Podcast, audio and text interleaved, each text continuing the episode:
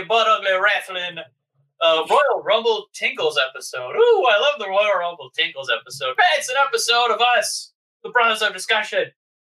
We're gonna talk the Wednesday Night Wars. There's a shocker.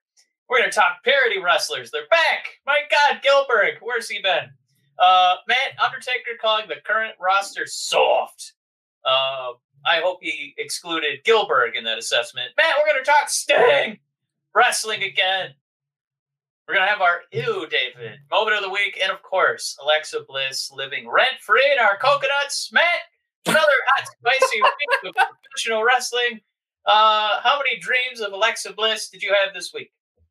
I, I held it to ju- just the one right after Monday. Uh, as best I could do. Best I could turn in, boss. Uh, just one one hot dream. Okay, I'm Rookie gonna numbers. stop being a pervert. Rookie Uh, numbers. Need some more dreaming out there. All right. All right, so here's the detail. If you guys subscribe to our YouTube channel, we'll have the details in a video. Follow. I'm just kidding. That's not happening.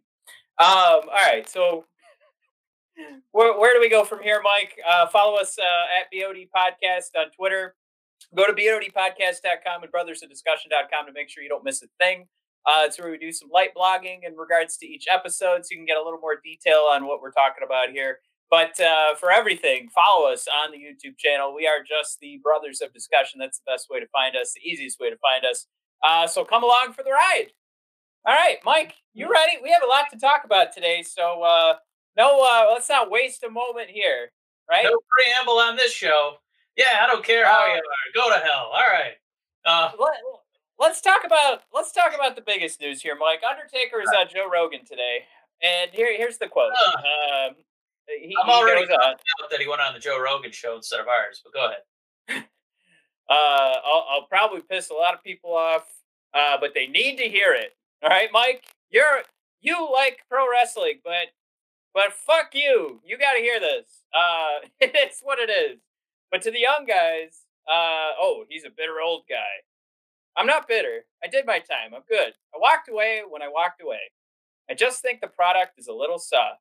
There's guys here and there that have an edge to them, but there's too much pretty and not enough substance. I think right now. Uh, keeps he keeps going on with Joe saying it needs more edge. Of course, uh, just you know, the the buzzwords are flying. There's no real solutions coming out of Undertaker's mouth. Just basically him dancing around the fact that uh, you know now they're just boys, but when I was around, men were men. Such a tired bullshit. I'm so sick of it kind of attitude. Um, you know what, Undertaker? Uh, men were men, but guess what? Uh, we can be a little bit softer. We can be a little bit smarter. And uh, fuck, let, us try and bring the uh, how many pro wrestlers have have passed uh, from his era, just to kind of bring up the men were men uh, kind of bullshit that Yeah. he's talking about. I know. Um, I don't how, know. how many guys had drug issues? How many guys didn't have access uh, to the right psychological help? Uh, Undertaker, I love you, man, uh, for what you did for pro wrestling. This was such a this Mike. This fit perfectly for a Joe Rogan podcast. Uh, by the way, uh, a podcast I have yet to listen to, but I'm fully aware of. Um, I- just yeah, go for it. it's definitely a case of selective uh, perception here, uh, because it's a lot like looking back at the Attitude Era uh, glowingly without noticing. You know, there was uh, sixty percent of the guys didn't know how to wrestle. Um, you know, guys were walking in with duffel bags full of cocaine. Uh, there was guns and knives and uh, violence, and the boys being boys, they'd be driving car to car in a caravan, pantsing each other and mooning each other. Uh, I, I don't know if Undertaker is, is bummed that you know he doesn't get to see Big E mooning him out the side window. Uh, actually, I think we all are kind of bummed that we don't get to see Big E mooning us. But um, I, I I just one of your uh, one of your go tos now is the chef's kiss, and of course one of the the guy with the G4 on his trunks, the G4 advertisement. Uh, Austin Creed, uh, Xavier Woods came to our rescue and said, "I would be the person reacting to Undertaker. I would be the person I am without the guidance and lessons of a few key people from the previous generation of wrestling. They taught me about the business, save my money, and then having video games in the locker room is healthier than having redacted. Thank you guys.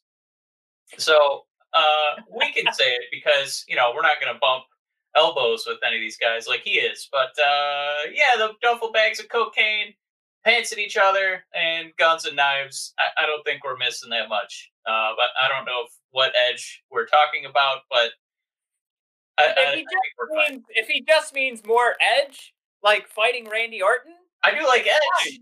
Maybe that's what he meant. Yeah, we're on board with that.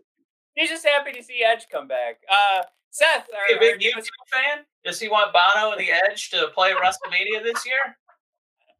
Uh, Seth, our uh, our newest subscriber, we also talk all the time on, on Twitter. Uh, I mean, he throws out uh, just to kind of put the cherry on top of our point uh, to the Undertaker. How, how many guys have lost their brains to CTE? So it's just, I, I, mean, again, that that's just piling on top of the Undertaker. Like it's, uh, it's yeah, just this tired. Maybe the other yeah. thing too is Undertaker's referencing video games, and he still thinks we're playing, you know, uh, Pac-Man and Centipede. When you know, there's a lot of edge if you're playing, uh, you know, a little Cyberpunk, a little Grand Theft Auto. Maybe we just got to get the old man to see what video games are like now. I think. Yeah, it's it's uh, something that uh, everything always looks better when you when you look back because you you aren't you aren't going to remember the boring things, right? I mean, this past Monday, I'm like, nobody's jumping out of their pants to say, "Oh my God, what a Monday Night Raw." So let's call it a throwaway Monday Night Raw. On a throwaway Monday Night Raw, we got Ricochet versus AJ Styles. Like, I mean, like in regards to pro wrestling talent, the best we've ever seen. And a guy like the Undertaker, who we respect a ton, really is wrong in this in this point. Like it's just wrestling can change, uh, and, and you know, maybe that's just it. Maybe it's just difference of opinion here, but I I think he's he's got to I don't know. Somebody's got to slap him around because this isn't good for what the business is trying to do right now. For all the steps it's trying to take to be better. Uh, like we know that they're not perfect, but we know they we've at least seen the steps. If they're for PR or not, if that's where the steps are coming from for public relations purposes, they're still taking the steps. So the last thing they need is an ambassador of pro wrestling. Uh, and this goes for AEW, this goes for WWE, anything happening in Japan, with New Japan. These companies need these old farts to get on board and talk about how they did things wrong and things can get better. Oh, all right. I, I don't know. I, I, mean, you want to watch, you know, Ilya Dragunov and Walter be, you know, slap the crap out of each other. Uh, you know, Alexa Bliss, what she's doing on Monday Night Raws. Uh, you know, Kevin Owens bumping himself into oblivion to get Roman Reigns over. It's it's just so many examples. There's too many to count. This is such a, a baseless, uh, you know, complaint. Uh, let's move on. I think it's just okay. kind of disappointing that we heard this from. Uh, last, last last thought. I mean, this is why, like, I if you guys want somebody to follow and listen to, it's Mick Foley. Mick Foley's the guy who says, What I did was stupid. I hope nobody ever does it again because I probably cut 10, 15 years off my life. Yeah. Uh, follow Mick Foley. Listen to his words. Uh, Seth, thanks for uh, your first comment. Uh, I'm happy to have you here. I know we, we chat all the time on, on Twitter, so good seeing you. Um, all right, Mike, David Krumholtz uh, let's throw this one in there. Uh, finally, personified Drew McIntyre for uh, this this past week on Monday Night Raw. I it's funny. I watched that segment, and I, am not one that uh, I, am not searching. Um, I guess on Twitter to find if anybody can corroborate like where, where my head's at. So it, it was uh, it was just me watching that, going, God, that looks just like David Krumholtz the whole time. I can't believe that's the dude from the Santa Clause. Yeah, it's uh, Bernard. Um, I, I, I think that so the reason I, I threw this into the notes is maybe he's just I mean like the way you just put it. Oh my gosh, he's the guy from the Santa Clause. Maybe yeah. it's just because he's not that big of a celebrity. But I was gonna say this is the first time like a celebrity or an actor was used in like the right way on pro wrestling, or not the right way. It's one of the many right ways to do it. Where he he came in, he goofed it up, he totally had fun. He was proud on Instagram when he threw out there, "Hey, I was on Monday Night Raw." Um, I just I want to applaud at least the use of someone that I'm a fan of yeah. and uh, the, the right way to bring in celebrities to the WWE. Just like completely under the radar. Fighting Gillberg is one fun way to do it. And uh, ultimately, you know, it kind of feels like this, this, watching it over again, it looks like this is just something that's always been a dream of his. I don't know if we can confirm that, but you'd have to be a huge WWE fan to actually accept this. So I have to imagine this is crossing something off his bucket list and I will throw out there, I know he's had some health issues, so I hope it's not like that connection. But um, yeah, I, just overall for me, I mean, this is a guy who was in Superbad that was in that room with Michael Cera when he's uh, singing, you know, your eyes have seen a lot of crying. he he's uh, he's one of the guys in there with Martin Starr and uh, a couple other famous uh, comedic actors. Uh, but yeah, uh, that I mean, uh, Freaks and Geeks, he's in there. So it's uh it's a it's a guy. Come on. All right, that's it. I we're, like we're it. We're no, uh, you're not excited about it like I was. No. Uh, uh, Fosterling is going true Mac and fart. Um, yeah, I was a big fan of that too. Uh, man, this begs the question. Hot take. Do we have the graphic? It's okay if we don't. We can we still we can still pussyfoot around. Oh my God, there it is, man. All right, one actor. You get to choose. You get to book them. You get to put them on one episode of Monday Night Raw. Who do you put on? Hmm. You know who would do really good and like go a thousand percent into it is uh, Andy Richter. Can I use Andy Richter? Is that, oh, I thought you were gonna say. Is that is Andy that low balling? Is that low balling it too much? defend this choice. Where do you get Andy Richter? What's what do you got? What are you booking for Andy? All right, Andy Richter would come out in you know whatever whatever he needed to. He, he'd come out in the old wrestling garb. He'd come out with a handlebar mustache if you needed him to. He'd come out with the one caveman strap and have it be like leopard print uh, but this would be a guy that you know he's not going to come out and beat anybody, but he's going to come out and have some fun. And I think he'd be he'd be a good tag tag partner to throw in there. He's got some girth. He can do something.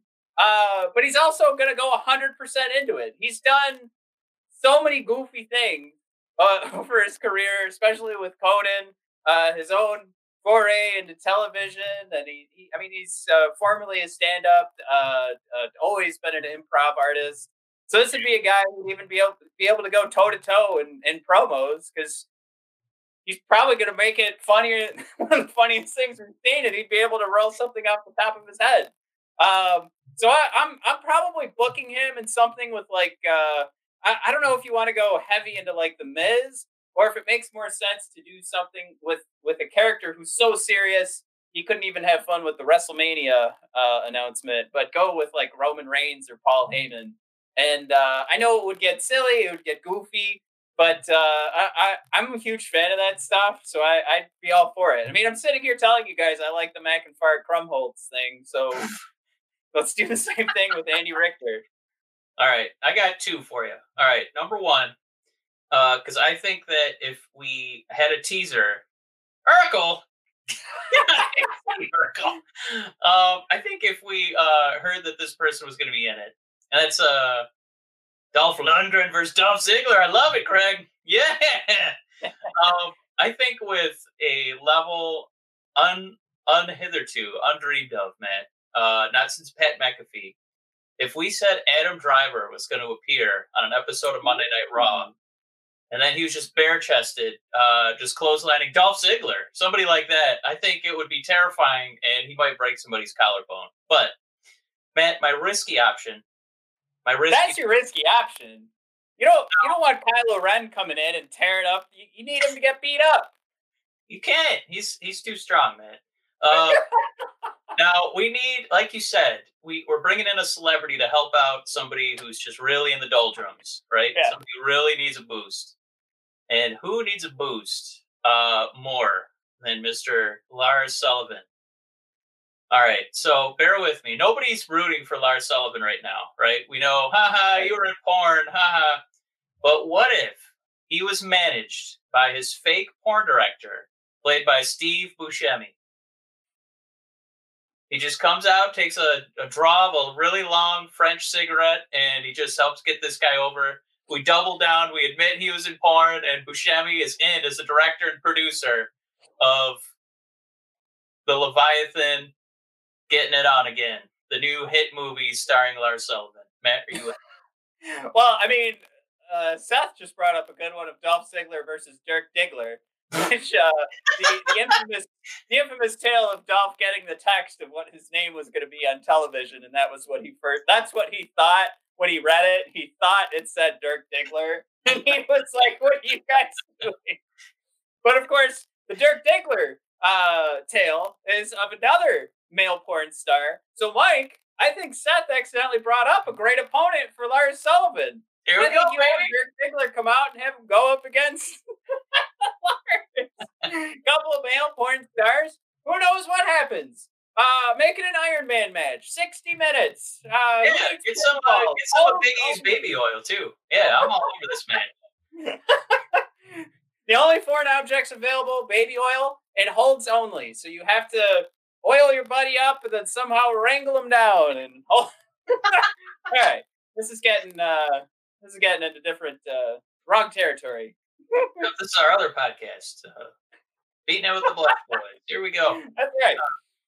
So, I, all the good fun there. That was a fun segment. Uh, but Mike, uh, WrestleMania is hoping that they're going to have some more fun this year uh, by letting people actually come to the show. Oh boy, woo!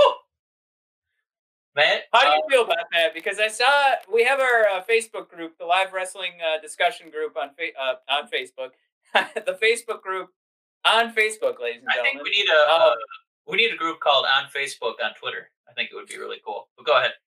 Someone brought that up, and your response was a sad faced emoji. Mike, explain the sad faced emoji. I don't know, man. It might be a little soon. Uh, the COVID numbers are not going down anytime soon. Uh, we're almost at half a million deaths uh, at the one year anniversary. Um, maybe a better way to phrase that. There certainly is, uh, but that's that's that's what's going on. Uh, it doesn't seem like anything's slowing down. We just have we have hockey, we have basketball, we have football, we have uh, college sports. People bumping into each other and spreading it all over the place. And uh, WWE's like, easy peasy. We get live people in the WrestleMania. Sounds good to us. Um, I think the only thing is uh, for WrestleMania, I, I just it's an easy no. It's a it's a hard easy no for me. Um, but man, if you could go to the Royal Rumble in a bubble, I I would feel like a piece of crap. But you know, while I was there, counting down for the feed coming in at number thirty, I don't know. I, I I know it. It is one I mean, I, in the moment, I would feel really good, but before and after, I'd feel really, really. I'd probably feel really sick afterwards, to be honest. Right.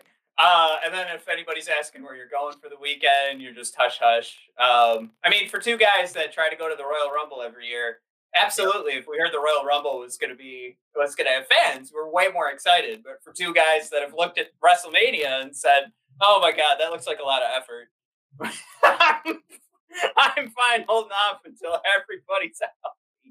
Um, but Mike, here's here's the thing: everybody's glossing over. Last year we got two nights of WrestleMania. The announcement said there could be fans for both nights of WrestleMania. Mike, this is that this is what I wanted last year. Two nights of WrestleMania for the rest of my life. I I you're making that face. No, this is good. We talked about it last year. Wrestle Kingdom does it and they make it work. Last year we did it. I mean, it was Oh, like oh. Yeah, I like the two nights. I thought you were uh, uh, pounding on the fact that they're going to have fans uh, both nights. Oh no, yeah, that's bad. Okay, Two nights of WrestleMania, good. Um, split it up into two nights. I like the idea of having uh, you know, double or uh, two different huge main events on either night. And uh, the way that worked out last year, I thought was a ton of fun. And uh, you, they also shortened the show, so it wasn't something where we had to get started at four o'clock in the afternoon and then finish off at sometime at like one in the morning. Let's split them both up. Uh, let's keep things, you know, let's keep it short like we have so far the whole year during during COVID. You know, we don't we don't need too many segments in the middle. Let's just go match after match. Um, but um, yeah, I, I thought this was something that was glossed over, and I thought it was huge news. And I, I still say, much like Wrestle Kingdom, I think the WWE needs to adopt the whatever happens on night one affects night two type of match, uh, where they do the uh, the double champion sort of turnover. So somebody right. wins a number one contenders match, somebody wins a championship match, and then those two guys. It's it's a mini tournament of your top four superstars. It's it's a genius idea, and uh, WWE absolutely has to adopt it because what would that result in, Mike? Well, we're thinking Drew McIntyre versus Roman Reigns uh, for night two. I mean, come on, yeah, that would be amazing. Um, but I mean, yeah, take take it away. I, I, I don't know if you want to touch on uh, the rest of the WrestleMania uh, I don't, I don't think anybody. Uh, yeah, I don't think anyone's complaining about the format. I think it's a it's a lot easier on our schedules instead of the eight hour marathon that WrestleMania had started to become. Um, and roughly only about. Uh, thank you, Greg, for getting on the Steve Buscemi bandwagon. um, and then uh, Greg also said could get Trump with the limited amount of fans. Maybe he'll sabotage The Rock at WrestleMania as payback for endorsing Biden. Um, Greg, I think in I was done with Trump. But if that is going to be his last hurrah, I think I can get on board with that. Uh, as long as he eats a rock bottom, I'll be I'll be good to go. um, I love your idea though. Um, but yeah, uh, no, yeah, I think uh, WrestleMania two days perfect. Uh, shorten the show, you know, give us a little break day to day. But uh, whoo, getting human beings in there. I don't I don't know if we're ready. There's a lot of COVID going out. I don't know if you heard that. And then real quick, Tampa this year, Dallas the next year, Hollywood slash Los Angeles the year after that. Uh, just sort of disappointing from someone that knows that Detroit puts in their bid yeah every year and it just gets ignored. Uh, it's it's just I mean the, I mean I think at this point they, they don't have the capacity to to break any records, so they're they're probably done with Michigan. But uh, Mike, the the interesting one is is forty. Is a lot of people want to see it head on over to the UK. Um, yeah, I gotta say, if there's any UK listeners, um, you know, maybe a Royal Rumble one day. That Mike, we're doing it if it jumps over there. But I, I don't know if they're ever going to take their biggest show that you know, and the way that they stomp around beating their chest USA and and take it over there because I think they like giving their adding to the gross domestic product, right? They're adding to the GDP. I, I, think they like that because they know everyone around the world is going to be coming to the U.S. So um, it actually might end up being one of the best WrestleManias ever just because of the fans. But I'm guessing that that's not that's never going to happen. I uh, took the words right out of my mouth. I, I don't think that they want to put it in the UK and watch the UK fans uh, totally annihilate what the US fans uh, think cheering is. Because uh, then we'd want to do WrestleMania every year in the UK right. um, and you know take shoes off for our buddy Zack Gibson, soon to be winner of the Dusty Rhodes Classic. Man, God, I love that guy. He just needs a better shirt, I think. So we've got a few more topics in uh, regular old wrestling before we get into the Wednesday Night Wars, Mike. Um, Do it, buddy. this is sort of combo here. We've got Randy Orton has a mask, and Mike, we, we probably saw Alexa Bliss steal the entire show of Monday Night Raw this past yeah. week and uh, look amazing taking down Asuka. Probably the first time we've ever seen Asuka get squashed. And I think collectively as a fan base, for the first time ever, we were all okay with it. You know, um, yeah, you know, that, uh, I'm glad that's your first point on this because um, Alexa Bliss is she's just one of the best like actresses uh, we've ever had in WWE who also wrestles. Um, she's not long I, for this wrestling world. I know she she's gonna be a, she's gonna be a megastar somewhere. Yeah, um, absolutely. But I guess uh, what I was just gonna say is that Asuka, you know, we talk about her it's like we can't say enough good things about her, but she's she's quickly getting to that spot where, um, you know, kind of in that John Cena role where, or like the like Cody Rhodes, what he's doing over in AEW, where he's he or she, in this case, you know, Asuka, she is there to help get something over, and it, it looks more legitimate to see Alexa Bliss, you know, become this, uh, you know, fiendish version version of herself. She's not just squashing no name talent; she's squashing, you know, the the best wrestler in WWE, male or female. Um, so it's just again, as much as I want to credit Alexa, I want to really credit Asuka for kind of being there, you know, to help get this this whole storyline over um, I, I, think it just it's that much more interesting to see Asuka part of it. Yeah, I think I think the quick reaction from everybody or the the initial instinct was why would Asuka ever be scared of Alexa? And it's no that that's exactly it. We're picking the wrestler who should feel super confident over anybody, and yeah. we're taking cute little Alexa. And I say I don't mean that to diminish her. I mean that because that's how they build her character. She, you know, tilts her head and tries to look cute. She kicks her feet out and all that fun stuff. So you take cute little Alexa and you scare the crap out of Asuka. And I, just, I don't know. I, I, think it's perfect booking right now. And I think uh, Alexa's going to turn into like a super duper star. And like I said, the, the better they book her right now, which is, uh, you know, uh, a little bittersweet, the quicker she's to go uh, find greener pastures. Uh, because look, look, we love pro wrestling, but we all know that there's there's some people who look at it as like this is my start in the entertainment world, and I'm gonna go get I'm gonna go get those those next jobs, which I a thousand percent say go for it, Alexa. But uh, you're right. Best actress uh, in, in, the WWE, one of the best we've ever seen, and uh, like letting her shine. How how many yeah. like since the show started, we've been talking about casting and how important it is to find the right actor. I sound like uh, Tobias Funke right now. I'm an actor. Um, you need to find, yeah, you need to find the right. And when did Tobias ever land a job? Never, because he was a terrible actor. Um, but you got to put these people in those in those positions to be, uh, you know, uh, successful. And yeah. the thing is, yeah, Drew McIntyre we've been talking about for a while, who's perfect as a as a face champion.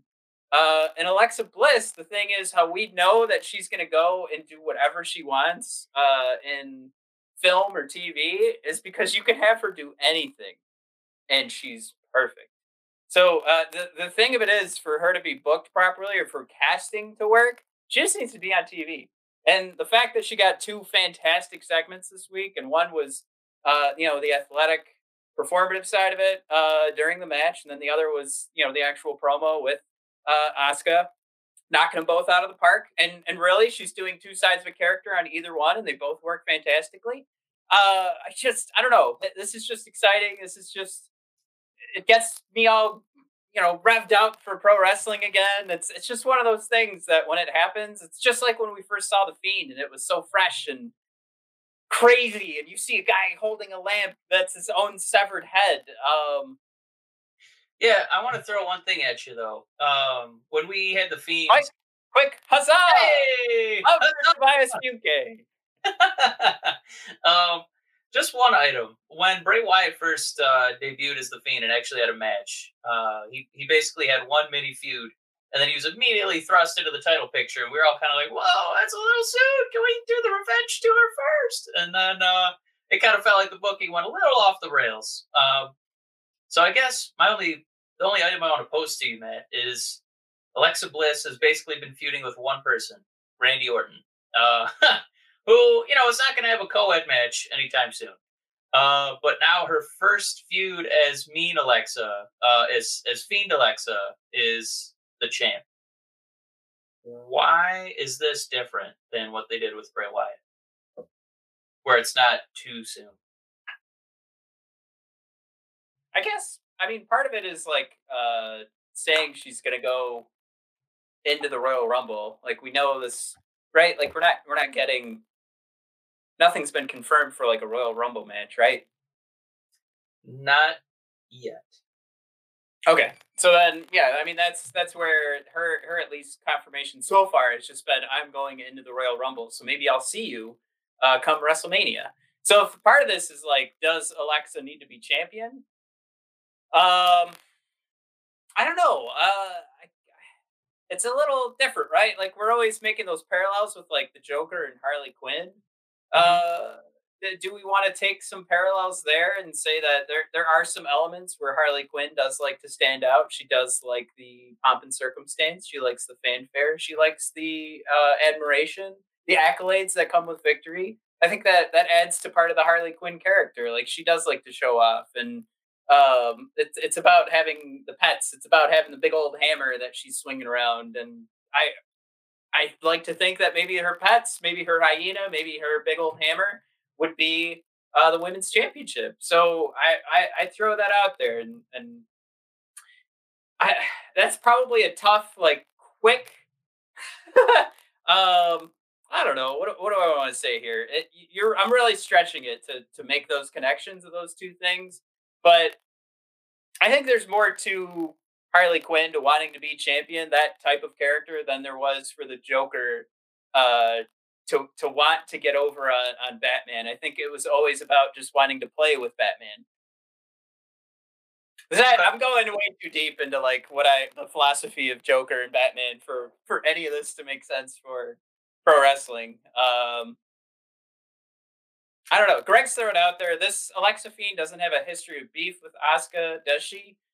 Um, no, and I think that that plays into that idea that she's she's just trying to sell herself for the upcoming Royal Rumble, uh, which is what they kept saying in her promos. So I could be wrong. I could they they could see this as like, oh my god, she's doing such a great job. Let's put her in a championship match, and none of this conversation matters in a week. But yeah, I just don't want her to go the uh, the same path as Abaddon. Uh, you get a match and just kind of woo, just you know twirl into obscurity. Um, it won't be like that because Alexa's you know she's she's uh she's not as green um as Abaddon was. Um but um no, I think it is different because it still seems like her focus is still on her Joker. It's still still uh more on Randy Orton than I would say it is on um winning a championship.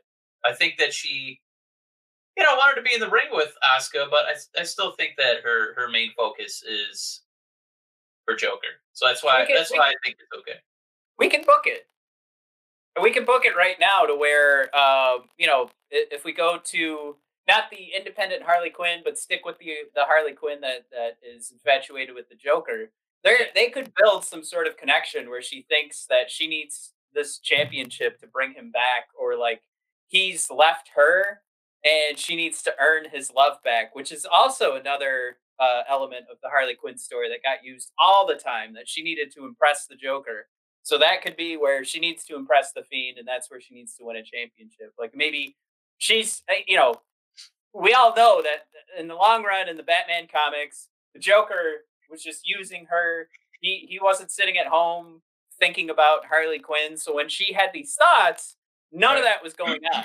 Uh, it was it was really just all in her head. So that could be the easiest way to put that all together, and that would be that would be pretty fun. That would I, be quite a psychological roller coaster for us to watch. I do admire your um, your confidence and everybody's uh, um, historical knowledge in, in Batman canon, though. Uh, I think we, we all, all know the animated series. The, uh, Batman comics. We all watch the animated series. I think there's no doubting that.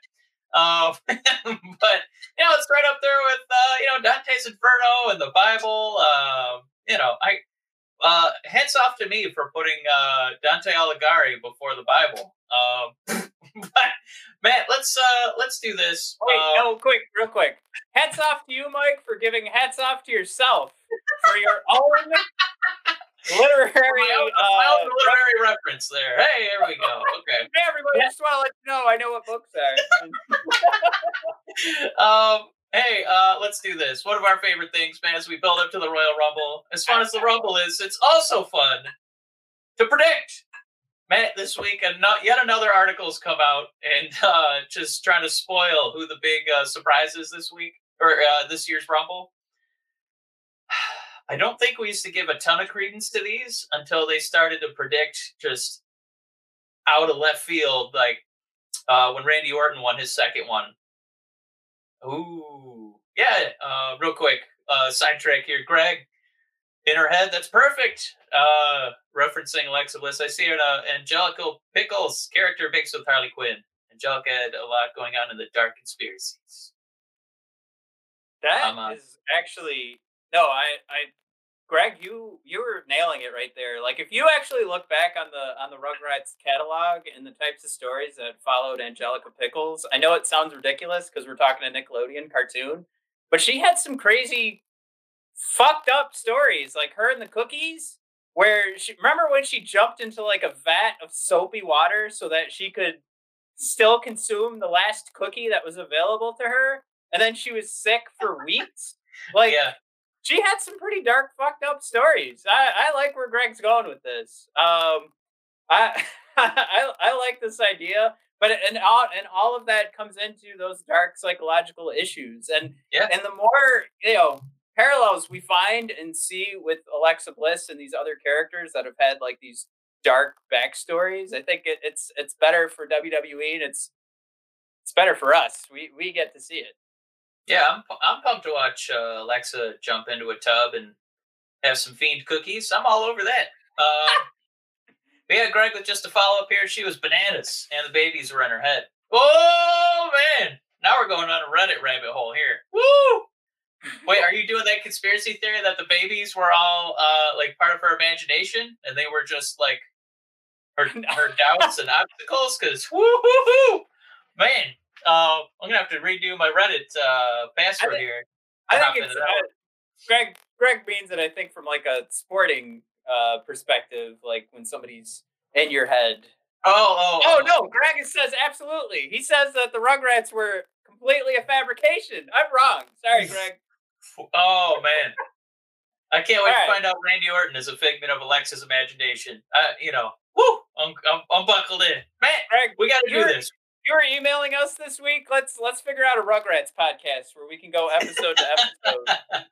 let's uh let's do this, Matt. It's uh we're getting close here. My God, we're just like two weeks away from the Rumble. The real Royal Rumble is coming. Um. So yeah, uh, the the prognosticators, the same people who said Randy Orton was going to win a couple years ago, Batista's going to come out. Oh God, they're dropping the names, Matt. Are you ready? Go for it. I want you to rank these four people in order of least likely Ooh. to most likely to win. This is my favorite thing you've done that I have to use off the top of my head because you always just say, "All right, Matt, roster 500 people. Which one? Blah blah." And I got to pick one. I love Ooh. this. Give me four guys, I gotta, and I got to rank them. Thank I gotta, God. I gotta start doing those more often. I like when you have to just think on your feet. Uh, one out of five hundred. Here we go. I. I take so many goddamn notes, and then you just throw them right in the shredder. All right, Royal Rumble feelings. All right, this is our one of our favorite segments. All right, leaks are coming in. Matt, John Cena, Brock Lesnar, and the Fiend. I need you to rank those least likely to most likely to win this year's Royal Rumble. Okay, well, here's the problem. This is gonna I'm gonna blow this segment because I'm gonna say the names in the exact order that you just said them. Uh, but it's least likely to most likely is Cena Lesnar Fiend. Out of now, those three. I don't know why I thought, I thought I was getting a fourth name, but I do want you to unpack this a little bit um, and kind of defend the the rank. But I asked you who's going to win, and you had that order. Now, least likely to most likely, just of those three guys to show up and participate. Is it the same? Absolutely, it's the same. I don't think John Cena is going to be at the Royal Rumble. I think if he's going to be in WrestleMania, he's just going. He's John Cena. He doesn't need a Royal Rumble. He's just going to show up, and and it's still not in front of fans. Like if John Cena is going to show up, you want to hear that explosion. Like right now, if John Cena comes back, there is not a single person booing. When he comes back, it is what? going to blow the roof off the building. That is the same reason why The Rock isn't going to fight Roman Reigns this year. He said it. He's like, I'm not coming back when there's no fans. You want me there when you can have a hundred thousand people. Just do you want to? Can you imagine being that poor uh, the sound mix guy for WWE when Cena comes out with no fans and you gotta has hover your finger over the cheer or the boo button? Uh, uh, Both. Oh, it's neither. Okay. uh, that's a good meme, actually, with that uh, the superhero who's trying to hit the right button. Um, no, Lesnar makes sense because I think uh, there'd be a lot of um, like you'd get away with it right now. Ha- have Lesnar come back now because you you get to throw him out there. You don't have to worry about uh, like a sideways crowd reaction. I mean, we're we're a year removed from him eliminating half of the Royal Rumble entrance, no problem, and the fans just going nuts and getting him out of here. Which, of course, we all know led to Drew McIntyre having that amazing elimination and an amazing Royal Rumble. Yeah. Um, but yeah, this year you put Lesnar in the Royal Rumble. You're, Yeah. you I- get away with it scot free. You you can do whatever you want this year, and you don't I have to worry about the fans. I think just for freshness, uh, like for freshness' sake, um, it would be surprising to see Lesnar show up in there because they just did it last year, and like you said, he, he was he played such a huge role. Um, he knocked out half the field, uh, and um, I think if Cena was going to be in it, much in the way that they try to promote, you know, Legend Week, I think they would want to have people tune in and do network subscriptions uh, during COVID while we're stuck at home uh, to watch John Cena return to the Royal Rumble. Mhm. So I think the best payoff would probably be the Fiend. It's just this company has set such a precedent for um, you know their fetishizing of you know Lesnar and Cena appearances. That's why I still can't eliminate those two. I think the most exciting people, uh, you know, person for for us for this show, for probably people who listen to the show, is the Fiend. But based on precedent for this company, probably Lesnar. Um, so I got one more. We're going to do the women's one as well. Um, one of them I kind of had to cheat because it's uh, an NXT call up. But um, as far as winning, it's one of these three women, least likely to most likely. All right, here we go. Trish Stratus. Now I wasn't going to include this, but I mean, when the the Randy Orton pick came out of nowhere, I said, "Fuck it," you know, it could be Trish. Uh, Trish Stratus, Rowdy Ronda Rousey, man, Rhea Ripley. You did it to me again. Ah, I gotta, I gotta, I gotta, I gotta stir that pot a little more. Yeah. I mean, like I, I could have fun here, but it, it's a thousand percent in, in order for everybody. Just to recap, this is least likely to win, right? To most likely to win. Yeah. Trish, Ronda, Rhea Ripley. I, I, I just it, it makes sense to me. Like somehow, I, I want to see Ripley get the, the Rumble win and have this turn into a, like a, a long term story of her battle. Uh, Yeah. She's going to eventually go over Charlotte. But think about she loses to Charlotte. She kind of tumbles down the roster in NXT, um, falls off the face of the earth during COVID, and then comes back and starts to build herself up. Um, but now she's got to make that comeback after going down to Raquel. So I, I, I like this journey for Rhea. And I think that would be an amazing cap where she's already giving up wins. She's already handing off wins uh, to the likes of Raquel, who, again, if you guys aren't watching NXT, Raquel is. Uh, I have such a huge crush on her right now. Um, uh, Yeah. You know, to to give to give the rub to Raquel and and to move up to the main roster, I think was uh, inevitable at that point. and I, I just want to see the story finish with uh, redemption at WrestleMania because I I don't know if saying she's owed it makes sense, but it makes sense from a fan perspective in the story to like let it come full circle and give her that shot where she earns that main event spot at WrestleMania and then she takes whatever title from whoever. And I, I think ultimately, you know, with the, the tag titles, I think a lot of people, you know, you've got the the Sean Ross Sapps out there that say, uh, you know, during a Monday Night Raw, so why did the tag titles go to Charlotte and Asuka? We're playing a. St- you got to watch the story, my man. Uh, I I, just- I don't know what to tell you. Like you got to wait for the story to finish, and I think ultimately we're seeing something where Asuka's. I hate to say, she's probably going to end up losing it to Charlotte, and Charlotte and Rhea Ripley are going to meet at WrestleMania. I love Asuka. Asuka's been given the world. She, I think, at this point, is the longest title holder for collected days, collective days, especially between the NXT title and then the the Raw and SmackDown titles. She's held Yeah. more gold than anybody. So if she goes down to Charlotte for the story of Rhea Ripley to make her ascension, um, I'm Mike. I'm fine with it. I gotta throw out there too. I got I got my boy. Uh, I, am sorry. Is that uh Zildjian, like the uh like the cymbal, like the drum, right? I think I think so. Yeah. Anyway, uh, yeah. he's also with me on Rhea, so there's that. Um, so thanks, my man. High five. Yeah. Uh, man, I'm gonna take uh Trish least likely. Number two, Rhea, because I don't think this company wants to give the green light to uh, what they're going to consider a rookie. And number one, Ronda. Um, because at some point, I think they might want to try and get her involved in WrestleMania. And I think Becky is starting to get to that point where she can return. And I think they might try to have a battle of the moms. So I think we might have a motherfucker match at WrestleMania. Can I, can I just recap question. for everyone? Can I just recap for everyone? This means that uh, Mike's picking Ronda to win the Rumble. He also picked Brock Lesnar's Performer of the Year for 2020, and he's picking Lesnar to win everything. And all right, so Mike's just a huge UFC fan. I think Mike, you've got to go to DraftKings and use uh, the app and use promo code DH. Hey, you know what? You agree for my beautiful Miro T-shirt. All right, so uh, you can stick it. All right, best man right there. Uh, no, I I, I want to take the conversation too because I, I I I mentioned last week the WWE does do a pretty good job some years of really pulling away from the guy who's going to win the Rumble and we just saw, and we didn't mention it yet, but SmackDown was Mike. SmackDown was the shit last week, uh, and it involved a second straight week of Daniel Bryan going down to one of our favorite superstars.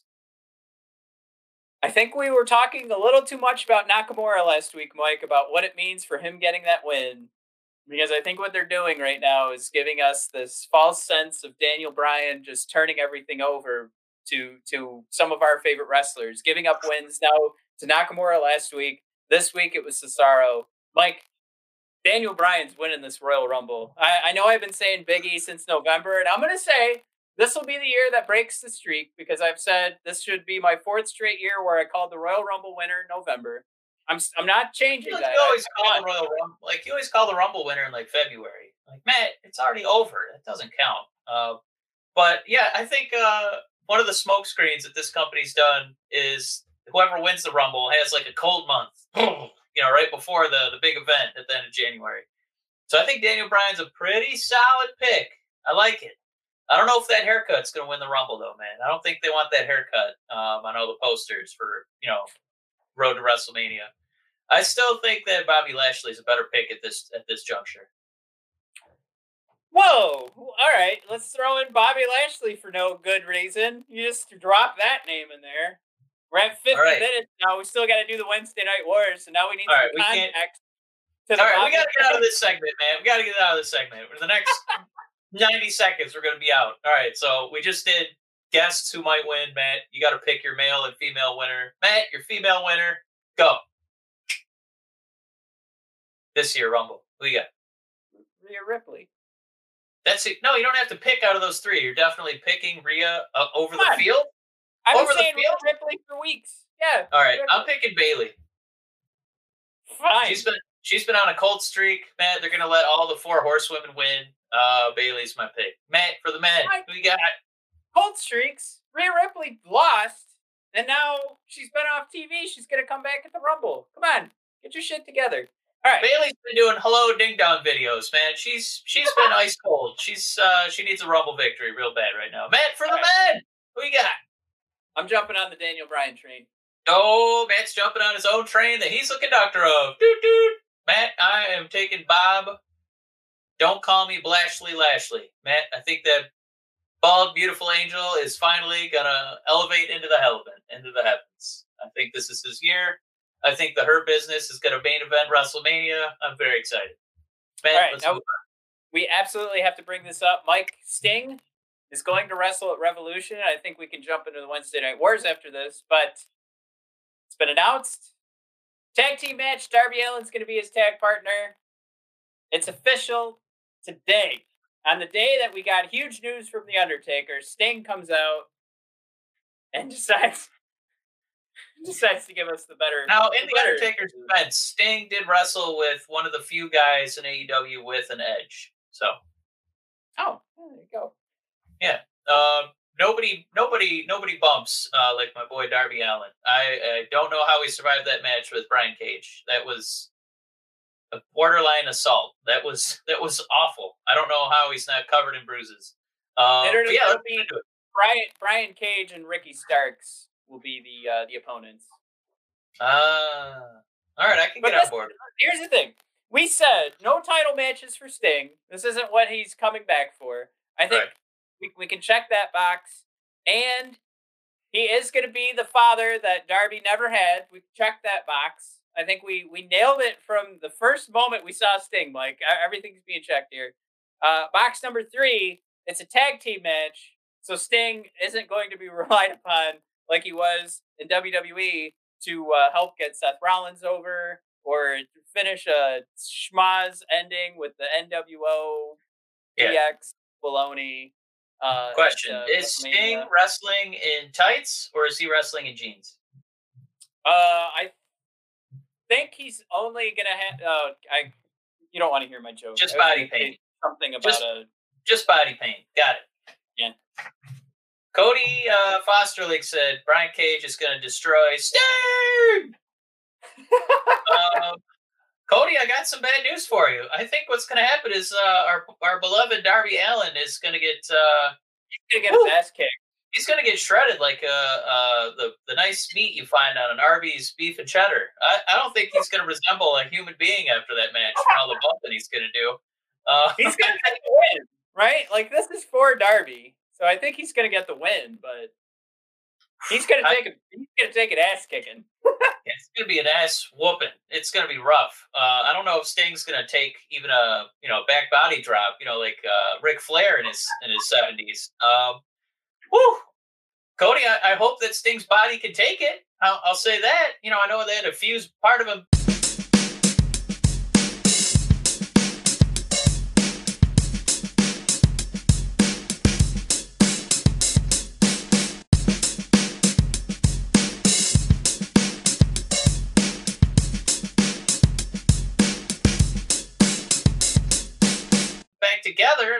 Uh, RoboCop. But uh, yeah, we got to get into the Wednesday Night Wars, man. Without further ado, It's time for the Wednesday night wars. from August nineteenth, twenty twenty. nobody can see that. As we do every week, Matt, we do the Wednesday Night Wars. We, uh, I'll say, objectively pick the top three moments of each show, and of course, include a dishonorable mention. Matt, uh, looking at the cards for both shows this week, it is really tough to say that the AEW show outdid an episode of NXT with a Dusty Rhodes Classic with a lot of monkey butt ugly wrestling on it. We had, we Um, had arguments last week with uh, Cody, who is just commenting there. Mike, uh, I, am gonna I'm gonna bring this up.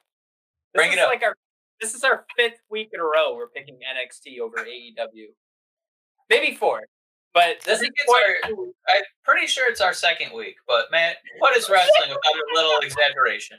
Um, You're such a piece of shit. uh, Um, all right, so you're you're going first then. So we're saying NXT at this. We're gonna recap at the end, but at this point, from the eyeball test, NXT I- had the better show, so Mike has to go first. Number three segment from AEW. Mike, I can see that you didn't put your numbers on the notes.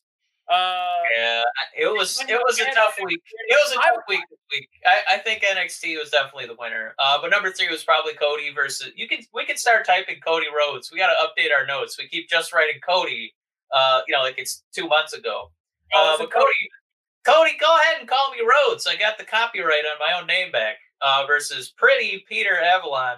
Um, I got some grief uh, for enjoying this match, but uh, Matt, it's one of those things where you know we talk about one of AEW's strengths. Night of it's usually pretty good, but then they like getting you excited for the subsequent weeks. They like getting you to tune in and see what's going to happen next. And Cody Rhodes being out there with these guys who are either on the fringe, maybe they're not even you know official all elite cast members. Um, he just likes getting these guys over. he likes giving them, you know, 15 minute matches where they get to show off their stuff, uh, show off their whole gimmick, um, you know, and look competent. Like, you know, they can stand toe to toe with a guy who created his own wrestling company. Um, so I think that this match is no exception to that. Uh, Pretty Pete uh, had a wonderful storyline finish to his uh, match where he slapped Cody. Cody went to uh, return it, uh, give him a little receipt action. Uh, pretty Pete did not want to sacrifice that pretty face, leaned back, and gave up submission style. So, like the story, like what it uh, says for the future of that company going forward, that Cody's going to, you know, put on good matches with the young guys, the fringe guys. Matt, I'm all over this one. That was my number three. Matt, moment number three for never extra turds NXT. Matt, what was moment number three? Not my best acronym, but go ahead. Well, Mike, we can officially say there's a men's Dusty Classic and a women's Dusty Classic. Yeah, baby. Part of This week, Kayden Carter and Kacy Catanzaro taking down Toni Storm and Mercedes Martinez. And of course, Io Shirai getting involved to make sure that the tag team that needed to move forward because we've got two. Uh, I, I mean, these Toni Storm and Mercedes Martinez were not starving for victories. They're they're two top stars. Like regardless of some conversations we've had uh, in the past with with some of our podcasting um, buddies, uh, Toni Storm is is a star. I, I will say that. Um, but we need to build up Kayden Carter and Kacy Catanzaro, and uh, they got the victory that they needed. And it, again, it was because of some interference from Io Shirai, but I'm fine with that. Uh, move these ladies on, and and this is this is my number three because this is the right decision. But Mike, this is this is absolutely an opportunity for uh, um, Kacy and uh, Kayden to show off like why do they need this victory? That yeah. they should be moving on because they have this all star talent. And I honestly, I made the co- you know I just made the comment. Toni Storm is a star right now in NXT. She's somebody that I mean they gave a promo to just to say that she was coming over uh, to do some matches. So I think even WWE agrees but I think we watched two ladies who have a little bit more talent than Toni Storm go over. Uh, so go back and watch that match. There were some incredible suplexes to finish this match, which I was a huge fan of. Did they? Uh, did they say? Is there a name for that? Uh, I don't even know what it was. That finishing maneuver Catanzaro did off the top rope. You know, I I looked it up myself, um, and, and it was just a, a, a read off of, of what the combination of moves were. Uh, so I, I don't know if I if I'm missing it myself. I watch, like I always say, I watch these on mute. So I'm not listening to what the what the announcers are ever saying. Uh, I whatever it was, I mean, go back and watch it because this is we're we're putting Toni Storm out, but um, because it almost looked oh, like a reverse of uh of Ricochet's move. Like it almost looked like that, um, like the six thirty senton, yeah. but it looked like she did an inverted six thirty senton. It was pretty damn impressive. God. Um, I mean, it, yeah. like just to go back to that that uh, that comment uh, uh, in regards to like there there are two ladies here that aren't stars yet that needed to be put over in this match, and this is that start. This is that push. And and again, I mean, this is a push, Mike, into a, a whole new division for NXT. The this the women's tag division, which we hope competes with the women's tag titles. Um, this is this was a great start. I think this was the right choice. You have two ladies that should be single stars, and then boom, what we did, what we what we pushed forward was what could be a whole new tag team to go forward in in this tournament and possibly win it. Uh, Seth's right there with you. Uh, it was the the what what the fuck finisher, the WTF finisher. Is that what it's called, Seth? Can you confirm that for me in the chat on uh, on uh, on YouTube? There, that's where you're watching it. Yeah, let, let okay. me know real quick if that if that is confirmation of the name of that move. But uh, goddamn. Um, all right, Mike. You're, Moment number uh, two. Number two. But you know, I hate saying this every week, but AEW for, refuses to give these women and their division a chance. But I'm going to do it. Bet moment number two: Penelope Ford and Leyla Hirsch. Um, it was not a 12 star classic, or you know how many stars? I don't know what it was, but they let Penelope Ford go out there work a little, uh, a little Miz like heel action. Um, they let Leyla go out and work. Matt, dare I say, a little Kurt Angle esque. Um, if Uncle Kurt ever gets tired of hanging out with uh, Vince McMahon and he needs a little Jabarooski over on TNT, um, and he needed a, a, little protege, Matt, there is a, I think she's a four foot ten version of Kurt Angle, um, and her mat wrestling was ace. Um, she had the she had the roll going, she had the, the that uh, like gator lock going in the start of the match. Um, it was just, and she has these thighs that are like this. They're like these these big old just hocks of muscle.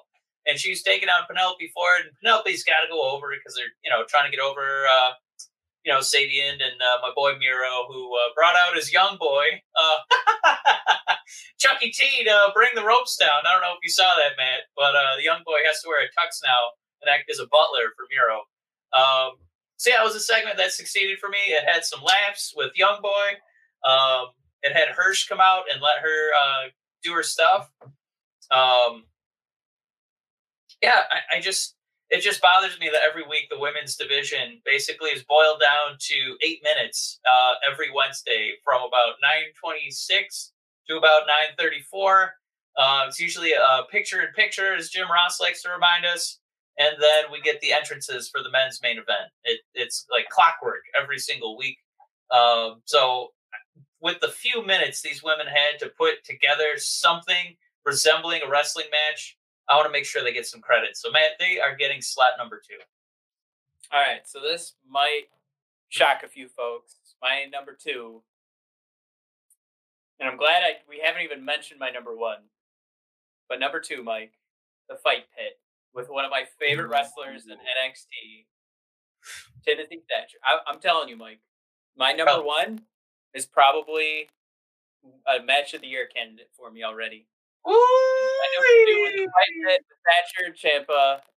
Man, I I mean, for a guy to own a type of match, like you're talking about, like the uh, the Hell in a Cell matches, and there's the Inferno matches type of thing. The casket. I mean, I guess I'm only talking Undertaker matches here. Uh, but for a guy to own a match and to have it be the fight pit and to have it be what Thatcher has turned this into, and especially with how this this ending worked, where uh, you get the fairy tale ending that r- rolls into uh, the muffler stretch that gets the victory for Thatcher. It, it it's just it's incredible. I, I mean, it, it really is just this showcase, and and we've been talking for weeks about Thatcher can take pins because we know that this guy's got it. Like he and he has that persona that he carries with him where he he knows he's better than everyone. And when he goes down, it's just it, it feels like he's making a catalog in his head for all right, the next time I see you, you're fucking done. And I, I love that aspect of it because he also brought that fire. We talk about acting from Alexa Bliss. We talk about casting from Drew McIntyre, but a guy who needs to find a win, the guy who's looking for revenge over Ciampa, and to see the faces and the intensity that he brought into this match were incredible. And they were so incredible, Mike. It was only my number two. But um, I, I highly like this is why this show, when we talk about who won each week, this is why this show won because this was also an incredible match, main event of the night, and it still wasn't the best match on the card. Uh, but like I said, that the the string of holds that you see in these fight pit matches or any Timothy Thatcher match where he really brings out the um, amateur wrestling style from any of these guys that have any sort of background. And it, it's fantastic to just see it. Timothy Thatcher's involved in a match. You're going to see some combo wrestling. You're going to see some mat wrestling. You're going to see some amateur wrestling in the ring. And uh, they, like, Ciampa really brought it this is something that we were supposed to see a couple weeks ago, and you could see that these guys were just starving to get at each other. And the, the best part about this, Ciampa did not need the win. Thatcher did need the win. This is where he starts to elevate into the championship conversation. And Mike, my hope one day, I'm going to see Dexter Lumis and Timothy Thatcher make it going for a title. Oh, going for a title. Yeah. All right, I'm on board, man. Uh, that brings us to uh, the uh, dishonorable mention of the Wednesday Night Wars, man. there was uh, there's a couple contenders, but only one one man could win. Only one man pushing uh, sixty. David, how are you doing, sir? We are just getting into the end of the show. Uh, not great timing, Dave, but glad you're here. Always love hearing from you. Uh, but yeah, we're just going over the uh, dishonorable mentions here. We're doing AEW first, and Matt. Uh, usually, uh, this honor uh, goes to uh, Ricky Starks for our Ew David moment of the week um, for having the loudest uh, street attire. Matt, somebody else took that crown. This week it was Jake the Snake Roberts. Um, it's not that he had, you know, snakeskin boots or, you know, like snakeskin pants. He had a full body onesie made out of snakeskin. Oh my God.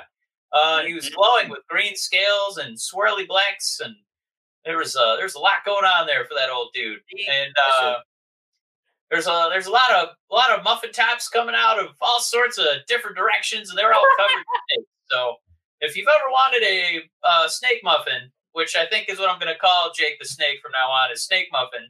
Uh, look no further than yesterday's episode of AEW. But that brings us on to moment number one to rescue the dishonorable mention, man. It was the Civil War of uh, the inner circle, where we had MJF and Jericho battling Santana and Ortiz versus uh, Guevara and Jack, Jake, Hager, Hager, Jake. Hager. Um, man, Sammy, Sammy Hager. I really wanted them to win. Um, Jericho must have called in a favor because the actual Sammy Hagar actually uh, reached out and said, "Yeah, r- wrestling. Hope they get it on." What a what a fanatic that guy is. Couldn't shut him up about wrestling. Uh, but this wait, uh, wait, wait, wait. Pause. What what happened? Sammy uh, Hagar, what did he do? Like tweet and they posted. No, no, no, no, no. He had a three second live uh, Facebook live video where he's like, "Sammy and Hager, I hope those guys they're gonna kick some war." Yeah, Oh my god, I can't believe yeah, I missed that. Uh, like, I was, mean, it was humiliating for everybody. Yeah. So between us, without Sammy Hagar, we wouldn't have the most rough night that we should probably tell one of these days uh, in Las Vegas. Because I right. drank his tequila, and of course, by the end of the night, you were dragging me back to the hotel room and avoiding police. So, I, yeah, I would say that our, was a magical night in our in our history, man. Our history with Sammy Hagar is way more palatable and fun and probably interesting than uh, it sounds like what he did with AEW. But uh, everybody, just comment if you want to hear that story, uh, and we'll set it up for uh, we'll set it up for another day. We'll set it up with wrestling action figures. What happened uh, with our big boss man action figure playing the role of the cop? Um, we got that be fucking great. but uh, for the AEW, you know, Civil War um, it's not going to be as interesting as a Big Boss Man toy. I'll be back uh, Mike, you're the fiend. I'm oh kidding. man, I want to be one of the Batman. Uh, one of your many Batman back there. Um, no, this match just got to show off, you know, the rest of the inner circle. Because um, usually it's just, you know, Jericho being the mouth, uh, MJF being the other mouth, and then the other guys just kind of, you know, being sidekicks, uh, you know, side dishes, you know, they're asparagus and corn when the other two get to be, you know, uh, flame broiled, you know, fish and a delicious steak. Uh, but Sammy and Jake Jack Hager, um, I, I, think they kind of stole the show. So the only two people I felt kind of bad about were the uh, the legitimate tag team who were recruited into the inner circle for being a successful tag team. Uh, they they didn't get as much of a time like uh, chance to shine as uh, little Sammy and Jake Jake Jack. I refuse to call him just Jake or Jack. He's Jake Jack in my book. Matt, uh, the guy who came out smelling like roses was Sammy, but uh, AEW has got to sell those uh, sell that viewership. They got to win the uh, ratings war, and uh, for that purpose, they gave MJF and Jericho the victory this night. Mike, hot, hot take question: uh, how long? How long before Sportskeeda is putting out an article that Santana and Ortiz are upset with their booking and uh, they they want out? I think if you put an ear to the wind, you can hear it being typed as we speak, Matt. I think it's it's, it's not off the presses. Sportskeeda's got it coming right now. Here it comes. uh, uh, that's more of a shout out to what a bullshit company and uh, blogging. Yeah, they're terrible. But man, did you have a uh, did you have a new David moment of the week for NXT or? Uh... You know, I, I gotta say I I'm I'm talking like the new Lions GM here. I don't know if anybody's from Detroit. That's nobody watches Lions, man. Nobody knows that reference. Go ahead. This is another like forced dishonorable mention, and I I'm almost hating the name because I can't like it, it's just I get it. Like I get why it happened. I just it's the Man, worst thing that uh, happened on the show. It's just the one thing. If I have to tell you guys, you can like skip. You can fast forward. WWE Network subscriber, if I've ever heard one. You know, there isn't really a dishonorable mention. It's just you know, you know, what was the A minus of all the A pluses? So I guess exactly. No, no, uh, and, and I'm picking this because it, it did nothing for me. But I, I get why it happened. But uh, Bronson Reed and, and Tyler Rust. like you pick, like you you got you got to cheat. Basically, is where I'm coming from here. And you pick just the, this asset. You pick an outfit. You're like, ah, look at Jake the Snake. E minus, and I'm I'm gonna pick a segment like we're supposed to do. And I'm telling everybody, go ahead, skip that Bronson Reed and Tyler Rust. That's right, Mike. See the bus coming? Because you're woo, you're right underneath it. Woo, that's right. You th- you think oh. I just don't listen to you? I thought I was getting a ride on the road to WrestleMania. well, uh, my number one, Mike. Uh, if you haven't put it together, for anybody it is. Is Is it a Xia Li moment? Because she is wonderful. No, Lucha House Party versus uh, Imperium, Marcel Barthel, and Fabian Aichner. Lucha, Lucha. I already said it, Mike. Man. I'm, I'm keeping tabs on this one. I'm going to start okay. keeping track of every time I've said match of the year. I'll come back and you can kick me if you must. But Mike, I will. I'm going to hold you to that. We're so goddamn good. This is an A plus. This is like five. I don't. I don't give a fuck. It was five stars. This was Woo! the match of the night between both shows. You guys, did you add Dave Meltzer after this match? What was that? Did you add Dave Meltzer after this match? well, no, he was. I mean, he's too busy watching New Japan porn, so I I couldn't. Oh yeah, that's true. Yeah, just a fart in the wind to Dave Meltzer. But um, no, absolutely. Like this, this was that match of the night. This was the match of the week.